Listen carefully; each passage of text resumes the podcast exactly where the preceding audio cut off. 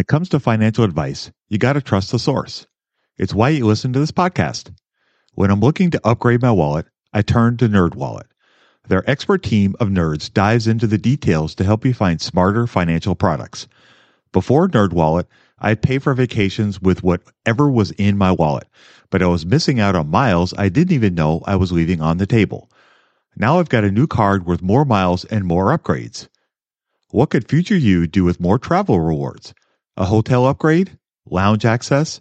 Wherever you go next, make it happen with a smarter travel credit card. Don't wait to make smart financial decisions. Compare and find smarter credit cards, savings accounts, and more today at nerdwallet.com. NerdWallet, finance smarter. As with all cards, credit is subject to lender approval and terms apply. You're tuned in to the Investing for Beginners podcast. Finally, step by step premium investment guidance for beginners. Led by Andrew Sather and Dave Ahern to decode industry jargon, silence crippling confusion, and help you overcome emotions by looking at the numbers. Your path to financial freedom starts now.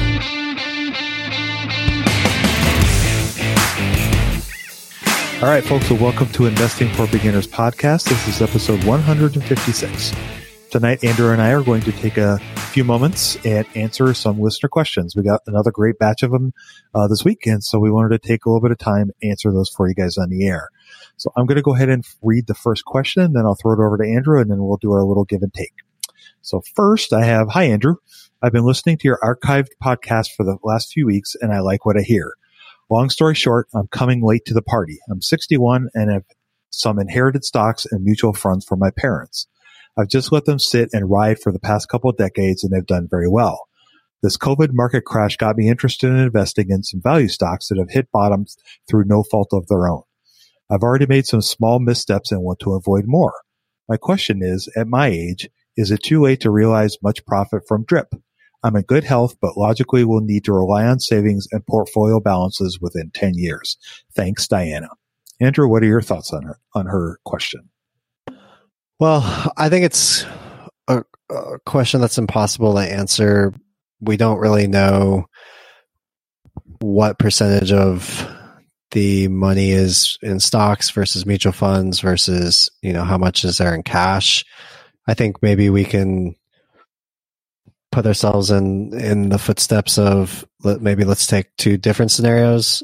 Obviously, this is not professional advice or anything, but you know, how would I react now? So maybe firstly, how would I react if I had, let's say, I don't know, I don't know what the numbers are. Let's say uh, five hundred thousand dollars in stocks and mutual funds, and let's say that that's supposed to fund my retirement. I'm going to retire in ten years. In a situation like that, I think, I think generally anybody who knows about personal finance has learned about it, been educated, they'll generally tell you the closer you get to retirement, the more you want money in bonds versus stocks. And the reason for that's very simple. The stock market has gone up for a very, very long time. And over the very long term, it's gone up for a very long time. And the reason for that is because there's very few things in the world like a public corporation and businesses and the ability for businesses and people inside the businesses to grow businesses to create more cash flows and serve more customers and there's really nothing like that and so as economies have grown and as businesses have grown then you've seen growth in the stock market as well now, the problem with the stock market is that it fluctuates from year to year and it's not a nice fluctuation. You can have times like we just saw in March where the market drops 20, 25%. Um, you can see the market drop as much as 50% in a year. Back in the Great Depression, it dropped 80%. So, you know, these things, they're not really the exception. They are kind of part of the game. And so when we realize that, yes, over a long enough time period, the stock market, as it's done historically um, since the early 1900s, it's returned about 10% a year if you've reinvested your dividends, also known as DRIP.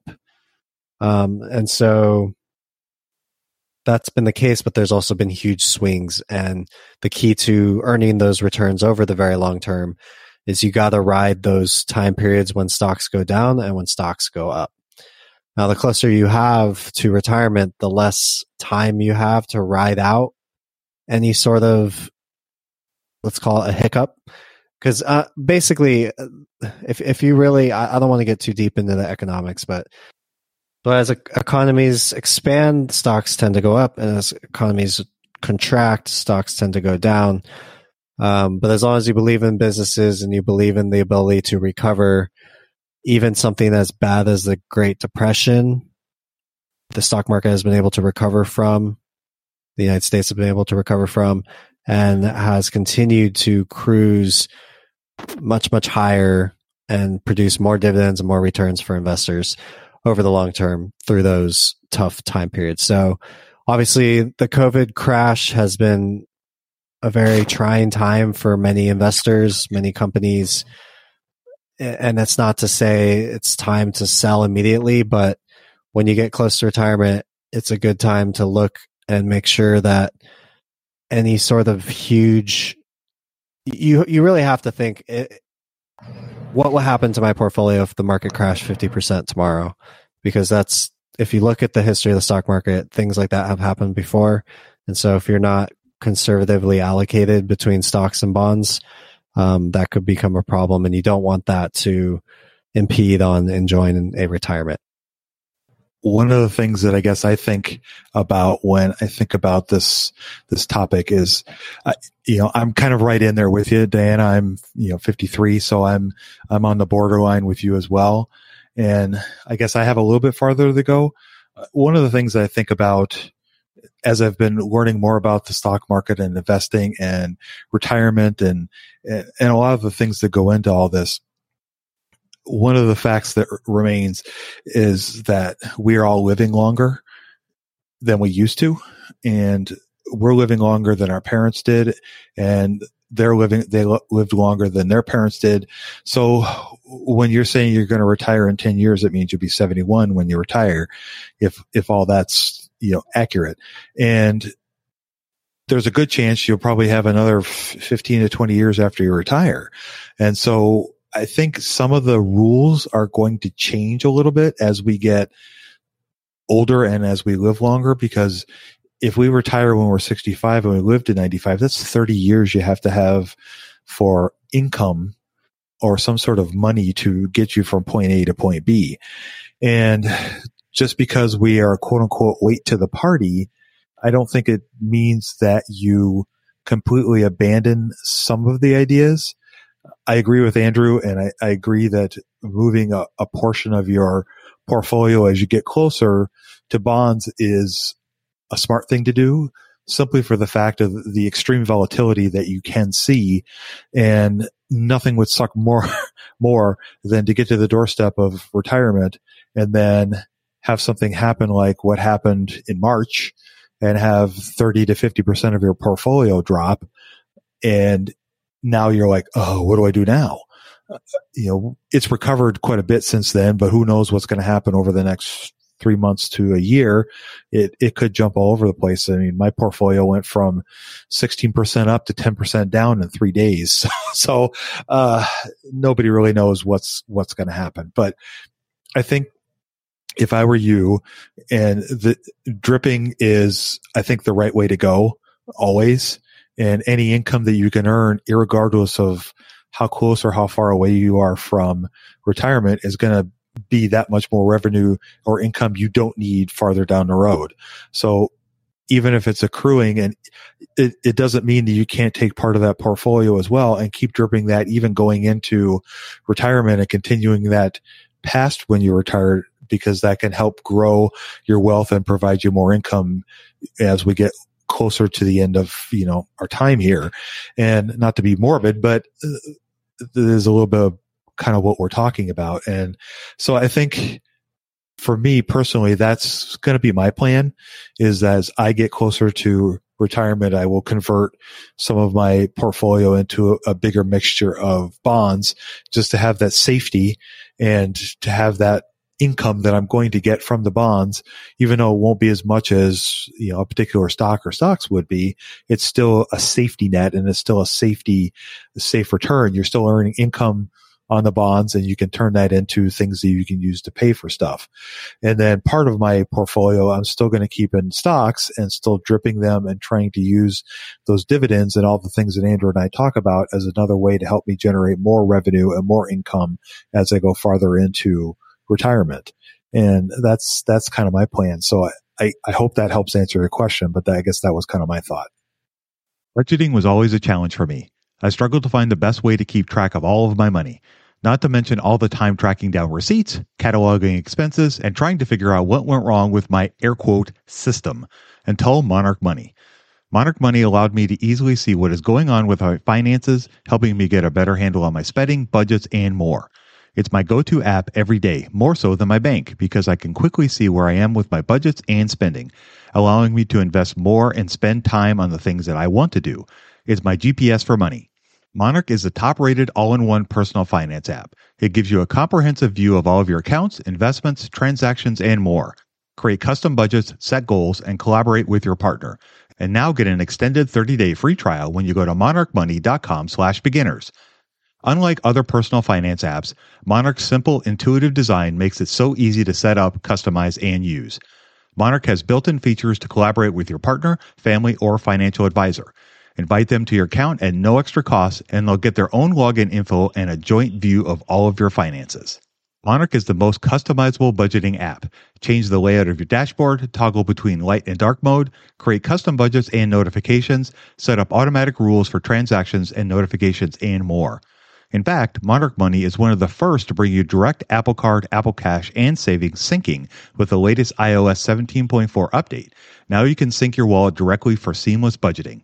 After trying out Monarch for myself, I understand why it's a top rated personal finance app. And right now, get an extended 30 day free trial when you go to monarchmoney.com slash beginners. That's M O N A R C H M O N E Y dot com slash beginners for your extended 30 day free trial. When it comes to financial advice, you got to trust the source. It's why you listen to this podcast. When I'm looking to upgrade my wallet, I turn to NerdWallet. Their expert team of nerds dives into the details to help you find smarter financial products. Before NerdWallet, I'd pay for vacations with whatever was in my wallet, but I was missing out on miles I didn't even know I was leaving on the table. Now I've got a new card with more miles and more upgrades. What could future you do with more travel rewards? A hotel upgrade? Lounge access?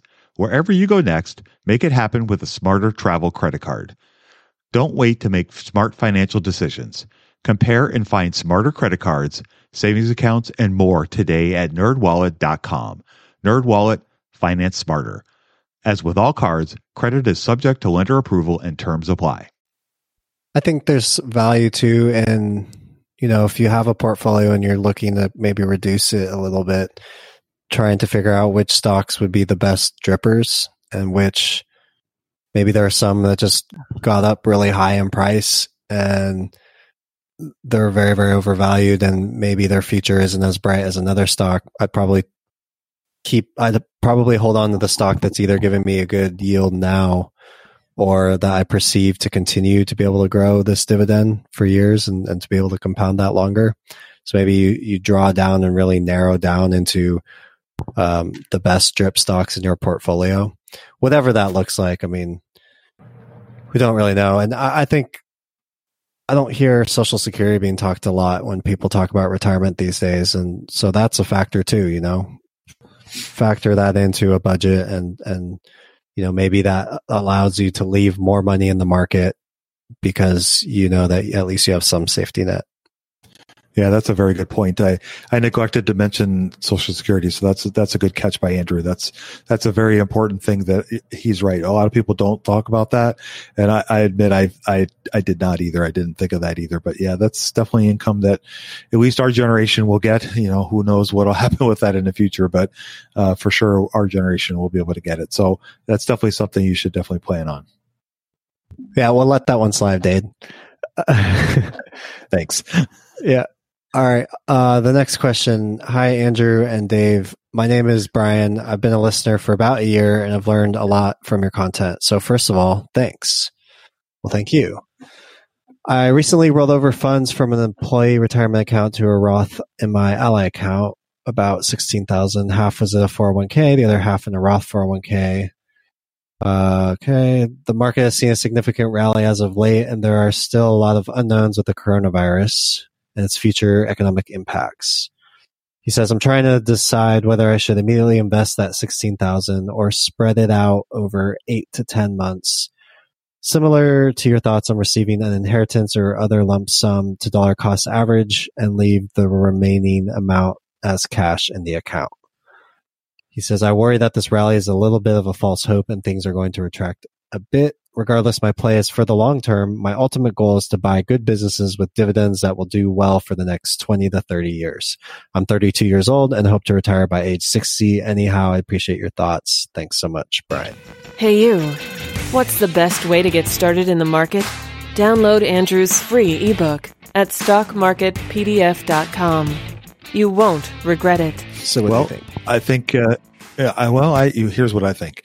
I think he's on the right track. Uh, he was talking about dollar cost averaging, and I, I- think that that's probably, I would, that's what I would do is dollar cost average into the companies that you think are going to grow your wealth over the long term. Dividend, dividend buyers or uh, companies that are going to be paying that dividend over the next 20 or 30 years. And as you buy, buy those companies, you're going to, you're to see the ups and downs. You just are. But as you dollar cost average, you're going to reduce that ratio of what you're paying for it versus what it's worth. And eventually it'll get to the point where it'll grow beyond that.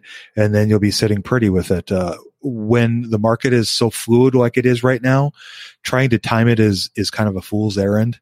And if you find a company that you like, just try to regularly buy into it. The stats have shown over years that if you dollar cost average with a company, that the company over time will do well just because you are reducing that cost basis of what you're initially buying it for. And I'll give you a quick example. Uh, a company that I bought recently right before the coronavirus hit and I bought it for $34 a share. Uh, fast forward about a month, month and a half later, it dropped to $14 a share. So my first thought was, oh, but my second thought was, oh my God, it's still a great company and holy crap, that's cheap. So I bought some more, $14 a share, which dropped my cost basis of the company from 34 bucks a share to about $20 a share. And then about a month later, it was still trading below $20. So I bought some more, which dropped my dollar cost average, my cost basis down even more. So now it's back up to around 20, $22 a share. So it's a little bit above where I, where it's my cost basis is, but I'm still making money on it.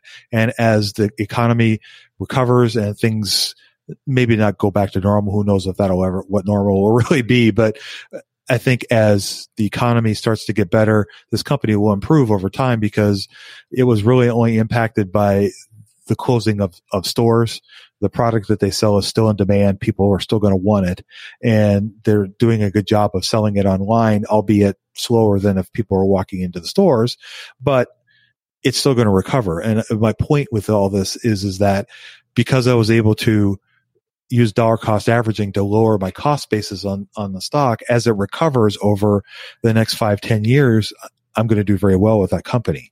And I'm confident that I'm going to do well with that company. And so those are the kinds of advantages that you can see when you do something like a dollar cost average. Uh, the trick is to find companies that you think are going to be successful. And Andrew has a great system and a great e-letter that can help you with that. Uh, you can listen to all the things that we talk about to help you find good stocks. Uh, so there's a, there's a lot of great resources out there to help you do those things. But I personally, that's where I would go. But I guess I'd be curious to hear what Andrew's thoughts are on, with that. Yeah, I mean, I I generally agree. I think that dollar cost averaging example is really perfect. When I first when I first learned about it and got excited about it, that was the exact the exact um, best. The words are are elusive here, but the, it was the best uh, way to buy low and sell high just naturally from the way it's designed. And so, uh, you, what you saw there was a perfect example of being able to buy low and being able to buy more when it's lower, and that lowers the cost basis. It raises your return over the long term uh, by lowering that cost basis. And so, you know, one thing when I mentioned having a lot of money to invest and spreading it out and looking at the very, very long term, this is something I did with, I think it was like 20 grand or something, where I spread it out over 10 months and not something I've talked about a lot in the archives of our show, but I don't think I've ever really hammered down on not only is it help you with the market timing aspect, the fact of the matter is, is you're not going to find eight to 10 to 20 stock ideas that are really great ideas. You're not going to find that in one month. And, you know, I might have, let's call it 10, 12 great ideas and some of them are still in my portfolio, right? But a lot of them aren't good ideas anymore because they've gone up. And so, you know, as different stocks become too expensive, then they're not good ideas anymore. And so if you're trying to find all the best cheap stocks all at once and then just deploying all of that capital now, I think you're going to have a basket of pretty bad businesses.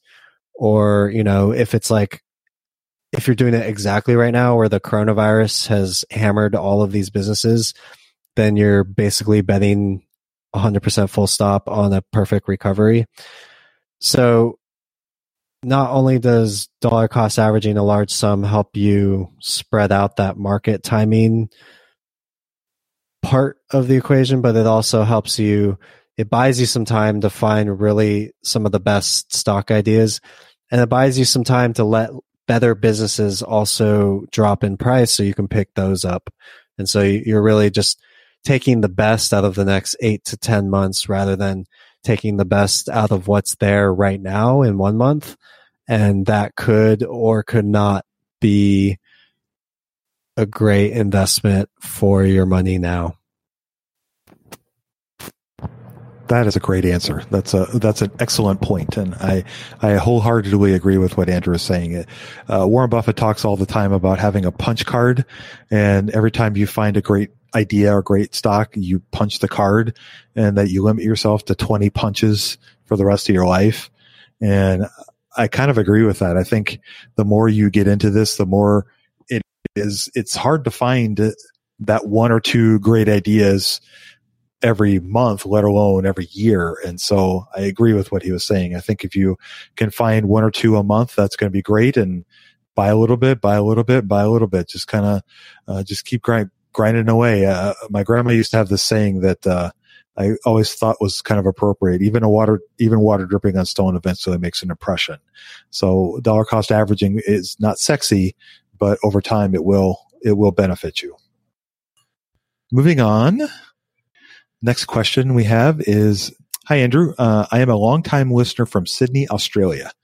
Many thanks to Dave and yourself for the priceless information. I have a question in relation to return on equity. I read that whatever stock return must be compared to the S&P. Example, if stock ABC returns 5%, but the S&P returns 8%, then your investment did not outperform the market.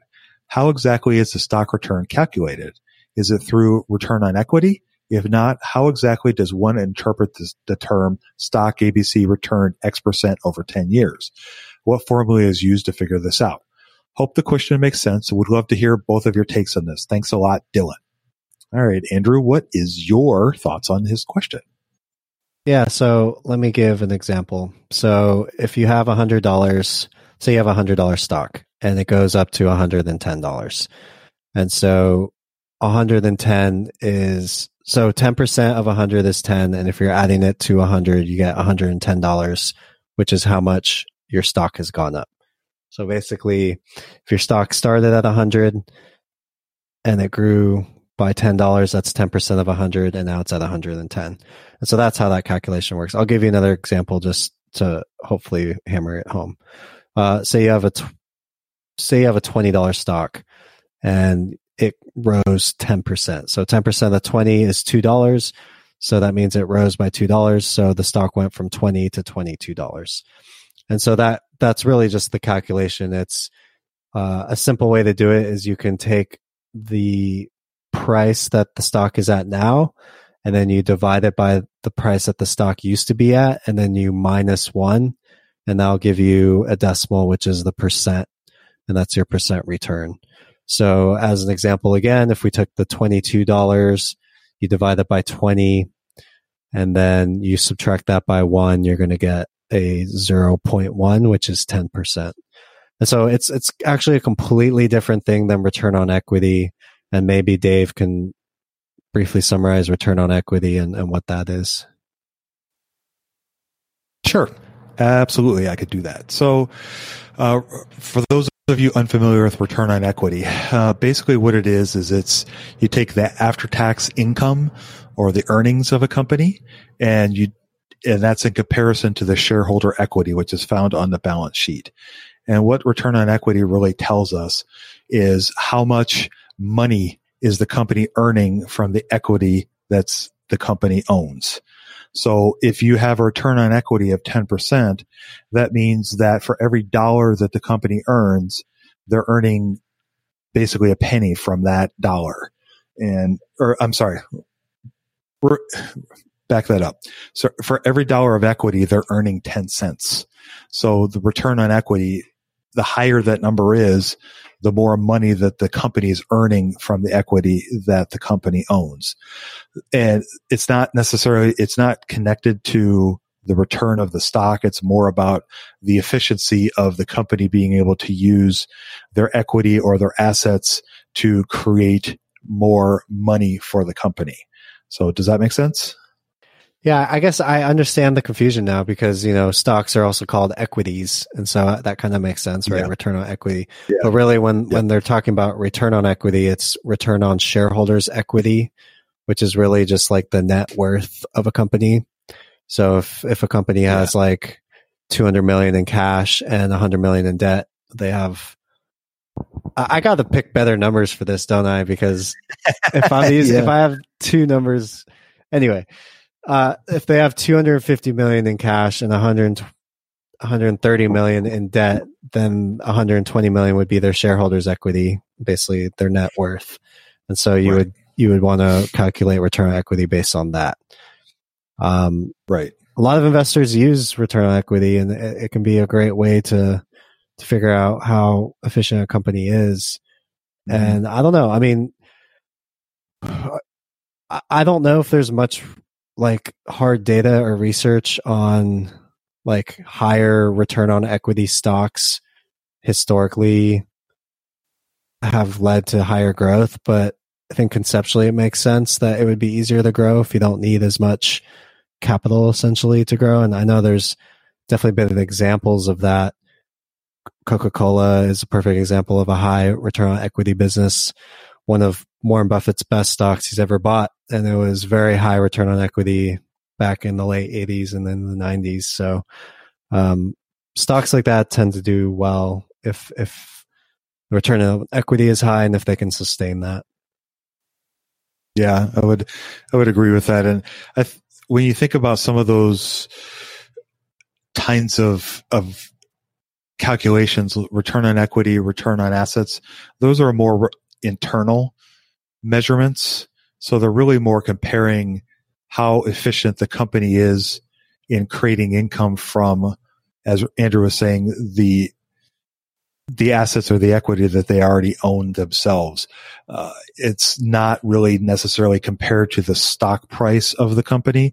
It's more related to how efficient the business is at taking said asset or said equity and making money from those things. And, and generally, the, the, higher the number, the better. Uh, industry wide, there are going to be different averages for the different industries. Things that are tech related generally are going to have higher returns on equity. Things like banks are going to have lower return on equities than say Apple would but they'll also have much lower return on assets, uh, simply based on how the businesses are set up.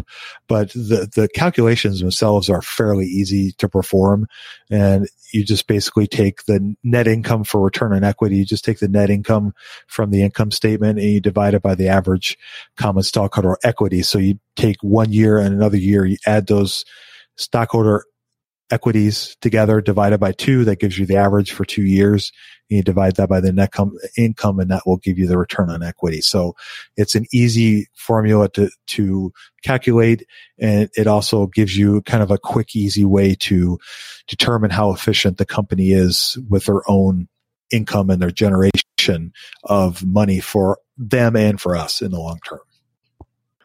And you actually wrote a blog post with that too, and you nicely laid out a bunch of average return on equities for various industries. So if that kind of floats your boat, I think going to the website and putting the search bar in there, putting in average ROE, you'll you'll see that article from Dave. It was really good. It's a good breakdown and give you a lot of context on those kind of ratios.